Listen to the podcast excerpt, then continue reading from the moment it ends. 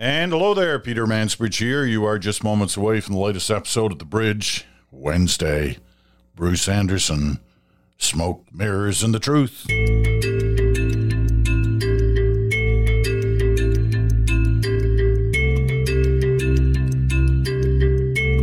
And hello there, Peter Mansbridge in Toronto. Bruce Anderson is in Ottawa. Good morning, good day, good afternoon, depending on your time zone. How are you Good doing? Good morning, Peter. It's great to see you. Um, okay, we're gonna. Um, I got to start this episode with a just a little brief explanation. You know, a lot of people out there think uh, that those of us in the media, people like me, people like you know news anchors in different places, reporters, that when they sit down for an interview with a public figure, hey, they've already told them all the questions they're going to ask. You know, they get they get approval from whoever it is that okay we can do this interview because i know what you're going to ask. That's not what happens. I mean it just it just doesn't happen. Certainly not at the level i was at. I can tell you in in 50 years of journalism at the cbc i was only ever asked once by those who worked for the person i was about to interview what the questions were going to be. I said no no no no we don't do that. You know who that was Vice President Al Gore, the former Vice President of the United States, a Democrat. He wanted the questions.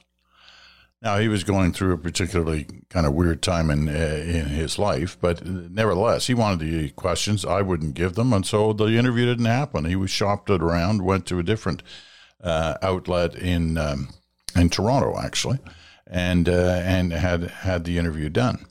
Um, but that was the only time in all those years, from all different politicians and business leaders and academics and you name it. I mean, you generally said, "Okay, I want to talk about climate change." Right? That's the interview I want to do, and that was it. You didn't start going through the specific questions.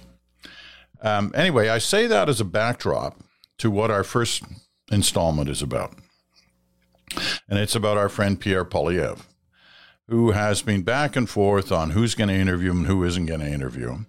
But he did an interview a couple of days ago in Winnipeg, Winnipeg with uh, Maralee Caruso, I believe is her name, who's the anchor of the CTV local news in, in Winnipeg, one of the anchors. And I gave you that preamble because I think it's important to understand that when you when you hear the beginning of this this interview, You've been uh, highly criticized for um, limiting the amount of questions you take from the media. Here I am We're- right know. now. We're sitting here right now, and just so my viewers know, I was given zero restrictions on this interview. I, I had as much time as I wanted. I could ask any questions. I did not give you questions in advance. Uh, So, I, I mean, it seems very night and day. Why are you selective in who you decide to do this with? Well, listen, the media in Ottawa is, eh, is largely government funded, and uh, they basically regurgitate Justin Trudeau's talking points. Uh, so I talk to more independent voices. I go out and speak to multicultural media, rural media, um, social media um, platforms that allow me to be unfiltered and talk directly to Canadians. I don't think that a, a small group of uh, gatekeepers who are dependent on Justin Trudeau for handouts and for favorable regulations is the best way to get my message out. So I want to empower everybody. We live in a big, free, open country. It's not just Ottawa insiders who will have a voice when I'm prime minister. It's the everyday common women and men that are going to take back control of their lives and their country. Well, we appreciate that, but you know, you, you talk about the gatekeepers. Are you not being a bit of a Here I am. gatekeeper Here? I am right now. I'm, I'm taking all of your questions. I've uh, done interviews with other uh, media outlets earlier today, um, and I do them with re- with with uh, all kinds of voices, not just liberal insiders who regurgitate Justin Trudeau's talking points, and that's what you frankly get from the liberal press gallery on Parliament Hill. So I'm here to talk to everyday Canadians, and I do interviews with organizations that Justin Trudeau won't talk to because he knows that they won't carry his water. He just wants um, liberal media from on the parliamentary press gallery who are largely been bailed out by him using tax dollars and depending on him for more bailouts.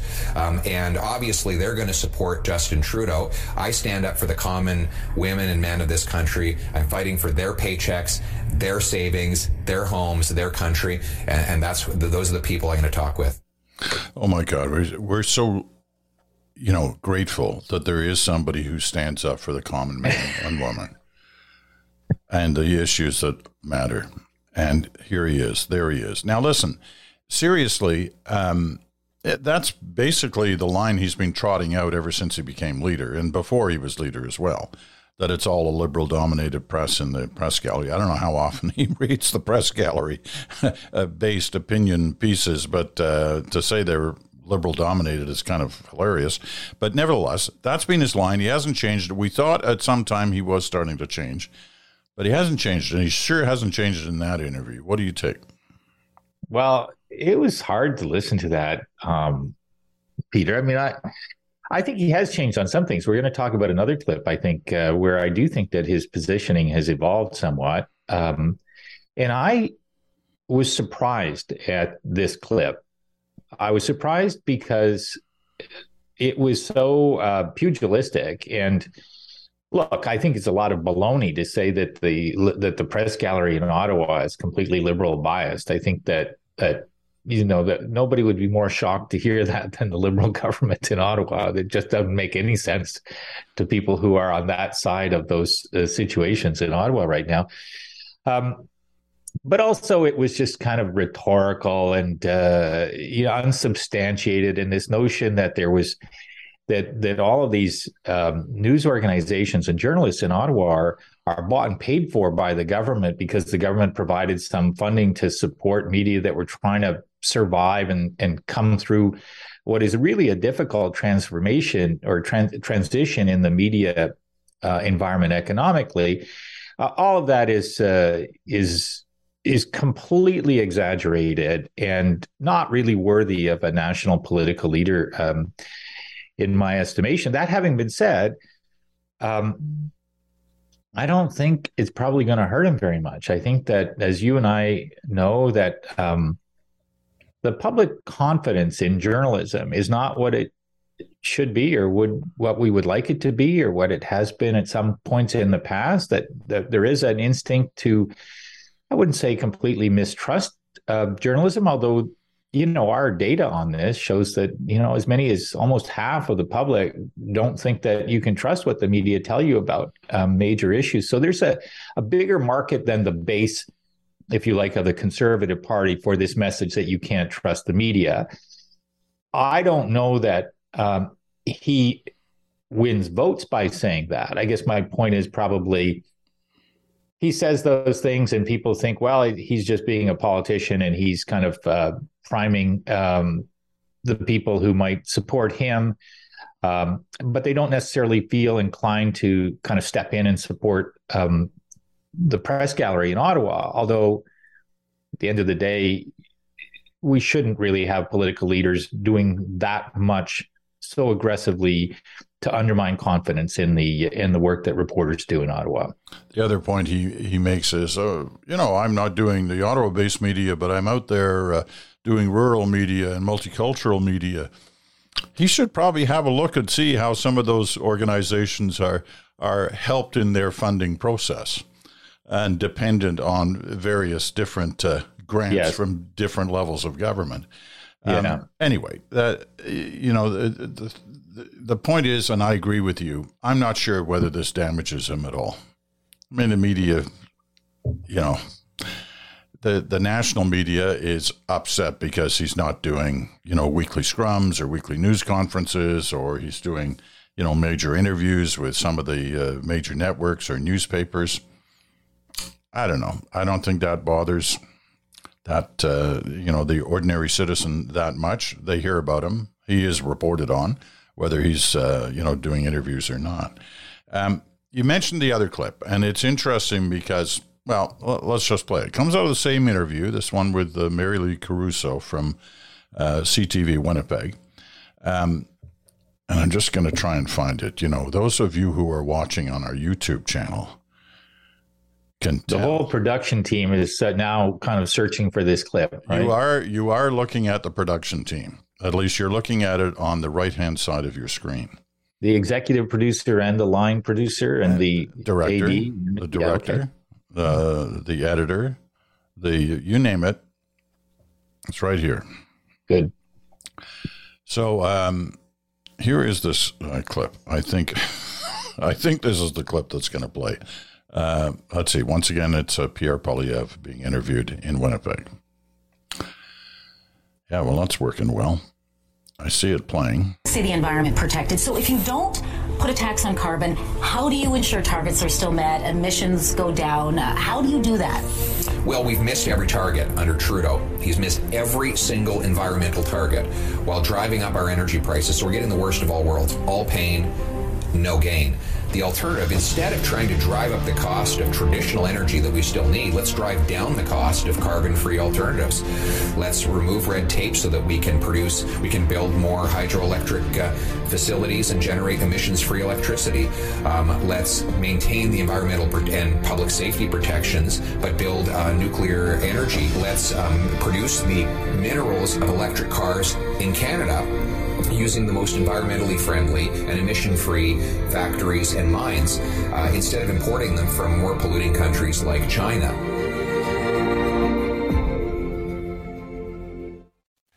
All right, if, if you're wondering where the music comes from, that is not from CTV Winnipeg. The interview is from CTV Winnipeg, but then the Conservative Party took the, that clip out of the interview, married some music, some wonderful music in the background uh, to, to highlight what their leader had to say. Now, what's interesting about this clip, as opposed to the last one, there is, or uh, there appears to be, you tell me, Bruce, there appears to be movement here in terms of his position defending ending the carbon tax, but at the same time saying we're going to meet targets. Yeah, I think that it's a I think it's a very substantive shift in the way that he talks about the issue. I don't know that um, in practical policy terms that there's anything underneath it that will meet the rhetorical uh, lines that he's setting out. But from a rhetoric standpoint, he's not saying anything that sounds like I don't fear climate change. I don't believe we need to act to limit climate change. I don't think we need to reduce emissions. I don't think we need to be active in the e vehicle market. I don't think we need to consider um, more electrification. He's saying all of those things that the Liberal Party and the NDP would be saying about the need to be active and aggressive in pursuit of those solutions. He's limiting his conversation around carbon tax or he's shifting his carbon his conversation around carbon tax to the specific issue of targets and I think he's doing that strategically because the 2030 target, not the 2050 target, the 2030 target is a heavy lift for Canada. And it's a debating point that um, reasonable people who are concerned about climate change know is a real it's it's not going to be easy. Danielle Smith and Rachel Notley in Alberta are both on the same page about that, saying we will not be able to hit that target, and so we need to be more realistic about it. Now, it's above my pay grade to know who's right about that. I do know that the that the liberals understand um, in terms of how they see their approach that if you don't set a target, uh, you're for sure not going to make as much progress as if you do set a target. And whether you actually hit that target or get close to it, um, the point of the target is to know what you're trying to achieve over what period of time. Um, so uh, for me, Poilievre there is definitely saying, look, if you care about these issues and you believe in elect- more electrification, if you want to look at small modular nuclear, and he added the point about making sure that environmental protections were there. Um, if you if you think that we need to be active in the critical minerals to support the e-vehicle marketplace, I'm your guy. Now, this is very, very different, Pierre Poilievre. Um, and I think it's because he's accepted the political math of this issue to an extent that he had not done before. Now, one last thing, which is that you mentioned the music surrounding the clip. And this kind of goes back to the why would he do that interview that way with that interviewer? Is he got to say all of those things without anybody stopping him and saying, but wait, what about? And, and so he got this nice long uh, role that he could then have his folks excerpt, put music around. It looks like a news interview, but it plays like a political ad. And uh, you know, on one level, I say, well, that's pretty good political communications management. On the other hand, I think if you look at it from a journalist standpoint, you go, that's probably what he was looking for in that in the context of that interview is the is the opportunity to look like he's being interviewed by a journalist and just to really have a clip that uh, that runs through a, a, position on climate change which you know and maybe to to be fair to that journalist maybe after he finished that she asked him a bunch of follow-up questions we don't know um, I suppose we could find out, but yeah, he's no, not sharing that. That's for sure. In the first clip, she challenged him on the gatekeeper stuff. Uh, uh, so I, you know, I, I, you know, I, I'm a believer in interviews, especially long form interviews, is let the person talk. Yeah. Don't, you know, badger them when you need to badger them, but let them talk and then follow up, yes. you know, with the kind of uh, questions that, that may help. Uh, better explain the situation and expose some fault lines in, in perhaps that person's argument. Uh, so I'm not going to uh, uh, I'm not going to criticize, but I am going to accept your point that uh, the the parties are always looking for that clip that they can make into a commercial or an ad of some kind, and whether they add music or or whatever um, uh, works for them. Okay, so uh, you know. Uh, it's interesting, as you point out, that we're seeing something there in Poilievre that we hadn't seen in the first, you know, months of his uh, term as leader. A shift towards the middle, at least on this issue. But you know, perhaps we'll uh, we'll have to pay uh, close attention to see whether there's other shifting going on as well. Look, he's he, talking about driving down the cost of alternatives to fossil fuels, and um, the only way that governments do that is to use policy tools, right? And so the idea that you should just he, he used to be more of a let the market kind of decide how it wants to go but don't intervene in the market with the carbon price to kind of put a finger on the scale. Um, now he's saying well we need to change the energy market.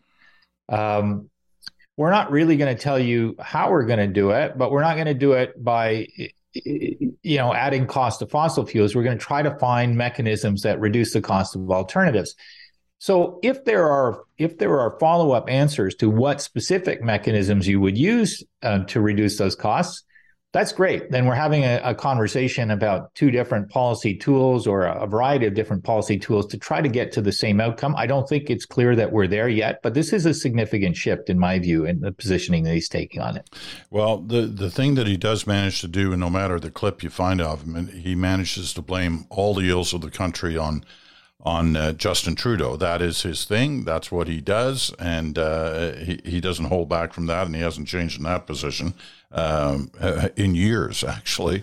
Uh, but he's still very much uh, going to town on that issue. He's not alone out there right now, because uh, Bill Morneau, the former finance minister, continues his.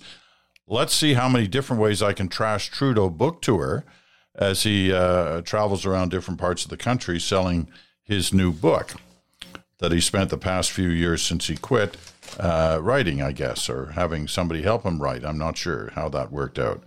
Um, and, you know, he's been giving interviews, and he was on with Matt Galloway on the CBC the other morning. And uh, he, was taking his shots there. Um, you know, he uh, he said, This is nothing new. Uh, lots of people have said this. Trudeau's use of vaccine mandates as a wedge issue polarized the debate in Canada. Um, but then, it, you know, he goes on.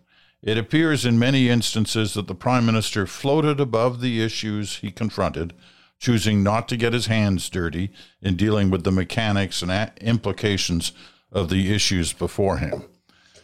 Well, that's that's quite a condemnation of uh, of your leader uh, or your former leader, uh, but he's not holding back. What do you? Uh, we talked a little bit about Morneau last week with Chantal. Um, I regret uh, what I said last week. Uh, it was a specific comment about the book. And I remember saying something like, you know, I've had business partners over the years, and if they wrote a book about me, if the worst things they said were the equivalent of what he had written in that book, based on the excerpts that I'd read, I could probably live with that, maybe be happy because they maybe could have written worse things. Um, but I, uh, this Matt Galloway interview and the things that he said in it, crossed the line for me, I think, in terms of how I judge him. Um, it's just my opinion, but I didn't like two things about it. First of all, I think he's completely wrong about Trudeau using the vaccine mandates as a, a, polarizing wedge issue. I think that that's a popular construct among people who oppose vaccine mandates. I think it's a popular construct in some far parts of the Conservative Party. But I think a more considered analysis of how Justin Trudeau approached vaccine mandates would not lead you to that conclusion. And I'm disappointed in Bill Morneau that he would further that narrative about how vaccine mandates were used. Now, you know, people may disagree who who listen to this podcast, so be it. But I have a very strong view about that. I don't think that's what was done, and I don't think it's fair to tag Justin Trudeau with that argument.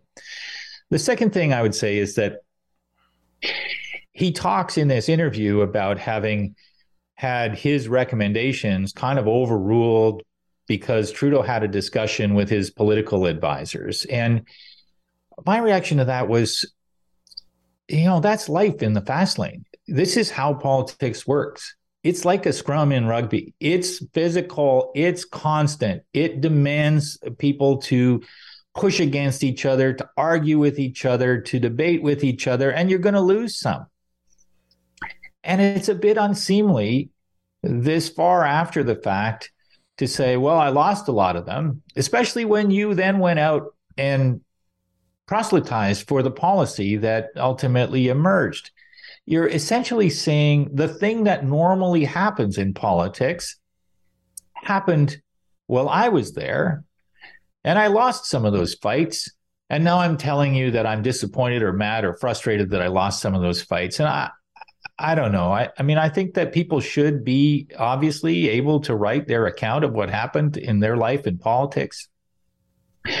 I'm not suggesting that anybody should censor that, but I do think that when you enter politics, when you work with a party, there is a unwritten pact. There's an understanding that you're going to have frank conversations, that you're going to say things to each other that in ways that uh, people outside that pack might not completely understand or like to hear the sound of or admire the way the conversation went that there's a messiness in the kitchen of politics. And there's an unwritten code i think about how much of the messiness um, you talk about after the fact. And people are entitled to do it but they're also in they should do so in the expectation that a lot of people that used to be in that conversation with them will be pretty disappointed and and maybe you know I could use stronger words. When uh, when Morneau came into cabinet in 2015, he'd uh, he'd never been in politics before. He'd been a successful uh, person in the private sector, very successful.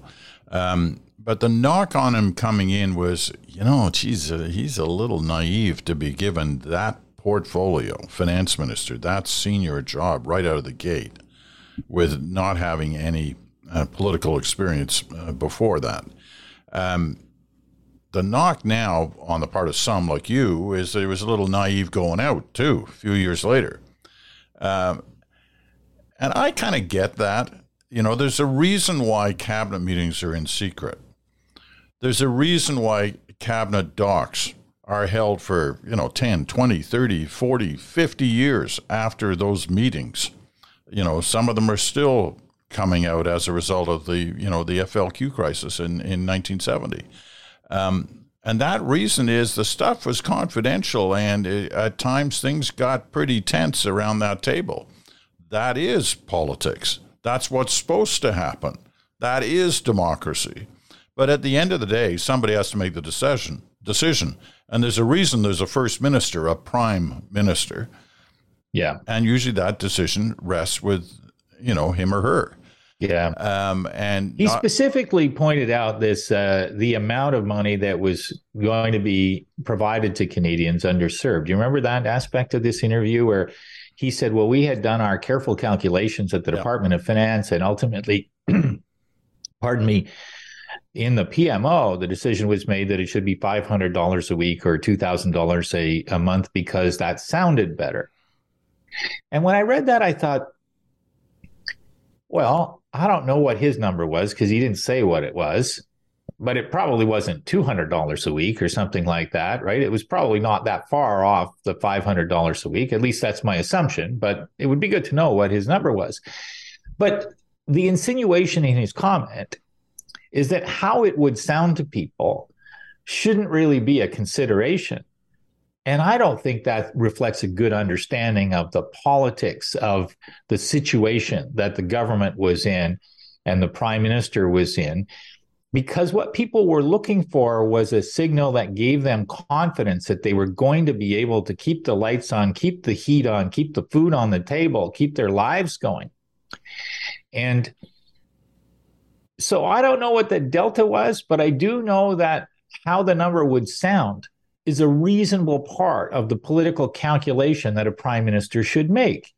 And it does seem to me naive to assume that that's just politics and it shouldn't come into play and that the finance department would have figured out exactly what it would cost for people to buy the bread and the milk and the and you know the meat that they need on any given week anyway i i was really struck by that because i thought that was a you know an easy example for him to use but probably a poor example of the point that he wanted to make well um He's clearly going to keep giving uh, interviews as he has the right to do. He's selling a book. And, you know, at the end of the day, some of the criticisms may be right. Nobody's saying that uh, Trudeau was uh, correct on everything. That's kind of not the point. The point was was the the whole way this has come out. He had the opportunity to say things when he resigned, and what he chose to say was the reason he was resigning was he had the possibility of a different job. He didn't have he didn't have all these criticisms. Um, they've kind of leaked out some of them over time, and now they're out uh, with a flourish with the book. Be interesting to see how well that book does. Um, book the book business is uh, is a tricky one uh, in our country, and uh, except for you, like your books just fly off the shelves. Just fly off the shelves. It's hard, you know, to go in there in the middle of the night and buy them so I can have the headline the next morning saying "flying off the shelves." flying off the shelves in Canada, part. you know, unless you're Margaret Atwood. Um, I do my part. Are uh, flying off the shelves is a is a description that is rarely the case. Uh, okay, we're going to take a quick break. Then we're going to come back and we're going to join the Let's Trash Justin Trudeau crew. At least on the numbers as we look at them right now. But let's, let's uh, not oversell that. well, we know you won't oversell it. I mean, um, okay, we're going to take a quick break. Back in a moment.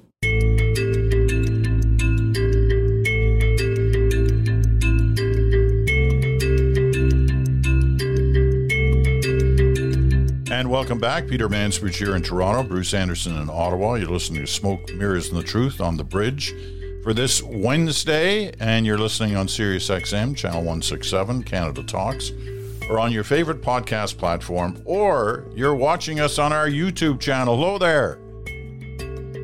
Hi. Hi. Um, and we're glad to have you with us. Uh, if you want to subscribe to YouTube, uh, the YouTube channel, it's free, there's no fee. Uh, we do the Wednesday and Friday shows on the channel. Can, can we shut that music off, please, Mr. Uh, producer guy? Thank you. That's very good. All right. Polls.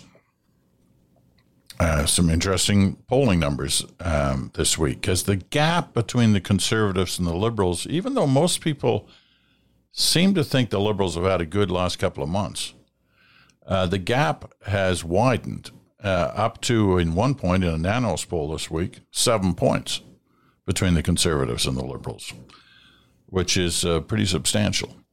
Um, what do you make of these numbers? I know you've got your own numbers too, so add those. Yeah, in. yeah. No, the Nanos numbers, the gap to seven is uh, different from the Abacus uh, four point gap, both in favor of the conservatives. You know, I think there are two or three things that strike me in the in the numbers that Abacus uh, published this morning on their website. One is that. Um, again, it, you know, the, the results of an election will all come down to uh, essentially BC, Ontario, and Quebec. And the Liberal numbers in Quebec and Ontario are not um, particularly bad, but they're troubled uh, in uh, in BC. Uh, liberals are in uh, in third place uh, and well back of both the NDP and the Conservatives in BC. And that's a real problem, I think, for the Liberal Party. One question on my mind, by the way, is that if the Liberal Party in BC changes its name and the Liberal brand, the term Liberal really only applies to a federal party, um, over the long term, does that kind of weaken the even though the BC Liberal Party was not a liberal party, it was more of a conservative party. But if in BC you only have the NDP and another party not called the Liberal Party, does that um, make it harder for a federal liberal brand to uh, to have visibility and a sense of uh, uh of a relationship in BC? I think that's an open question. I know Chantal raised something like that a little while ago. Um, but I, I think the Second thing uh, in the numbers that I would look at is uh, if I were uh, Justin Trudeau, I would look at my own personal numbers and say they're the worst that I've had uh, in terms of personal popularity um, since I became prime minister. Um, so that's not good. Um, at the same time, the strong desire to change government is the same as it was in the last election, which I won 51%. Really, time to change the government. So, you know, a rational person in his situation would say, uh, I'm kind of losing uh, affection from some people. It's draining a little bit over time slowly. I don't want to exaggerate. It's not some big spike or anything like that. It's more of a gradual trend. Um, but it isn't the case that people necessarily want to change the government. And, and, and when Abacus put the direct question if you could only choose or if you only were choosing between Pierre Poilievre and Justin Trudeau for prime minister, how would you choose? More people chose Justin Trudeau. I think it's 54 46. Um, it's all to play for uh, for the liberals and for the conservatives. Neither party can look at these numbers and say, we're in good enough shape. They both need to look at these numbers and say, it doesn't really matter because people know there isn't a vote right now but this is the year in the run up to an election and and neither party can feel confident in their position in the polls right now. Last thing in in the abacus data is going through the numbers of what do you think are the issues and if you think cost of living is an issue which party would you be inclined to vote for? If you think healthcare is an issue which party would you be inclined to vote for and so on there's difficult news there for the liberals because the economy always tends to be a little bit better for the conservatives, but hasn't always been, is now by a significant margin. The the voters who are most concerned about the economy generally think the conservatives are better positioned to help with that. And that should feel like a problem for Chrystia Freeland and the and the liberal uh, cabinet, given the effort that they're putting into uh, economic management. Their liberals are also not ahead on healthcare, uh, and not being ahead on healthcare isn't always a problem. Healthcare sometimes sits as a top issue that people raise, but because they don't have another issue. But right now, healthcare is a big issue, and the liberals are in the middle of negotiating a major increase in financing and talking about outcomes Uh, but they're not generating that sense of differentiation. Why you need the Liberal Party to be acting on your behalf on the healthcare issue isn't there in the numbers. And that's a problem that they should try to, to work on if they want to win re-election, which they do. And then the last one is the cost of living. They're pretty far behind the conservatives on that too. And that's notwithstanding the fact that liberals have done things to try to help with the cost of living, and inflation is coming down a little bit. But things like the cost of childcare is a material change that liberals have done. Um, but they're not getting credit for it in the numbers, which again isn't necessarily a problem, but they probably should be looking at it and saying, we need more people to be more familiar and aware of the facts of what we're doing uh, to try to help these problems. And uh, that's a communications challenge as much as anything else. You know, in, in all the data that I've seen this week, it's not like the NDP is dropped off the face of the earth. Their numbers are still there, and they're, you know, around 20, um, which is not a bad number to be at if you're a third or fourth party. Uh, the bloc is still sort of there in Quebec. But the way you paint the picture sounds to me like it's, for the most part, uh, you pick from column A or column B here. That's the way it's it we're heading. in terms of an election? It's hard to say. I mean, I think that the um, the NDP number kind of stays up high. Uh, and for a while, it looked as though uh, Jagmeet Singh was one of the reasons that people were looking at him as kind of a fresh leader, a fresh face, a different voice in national politics. Those numbers don't look the same for him now. Um, and I think the liberals should be able to say, well, in their own thinking about the run up to an election that we've done enough things on the social policy side that we should be able to call on support from soft new Democrat voters to prevent a conservative government from getting in. That strategic voting argument that comes up virtually every election from the liberals.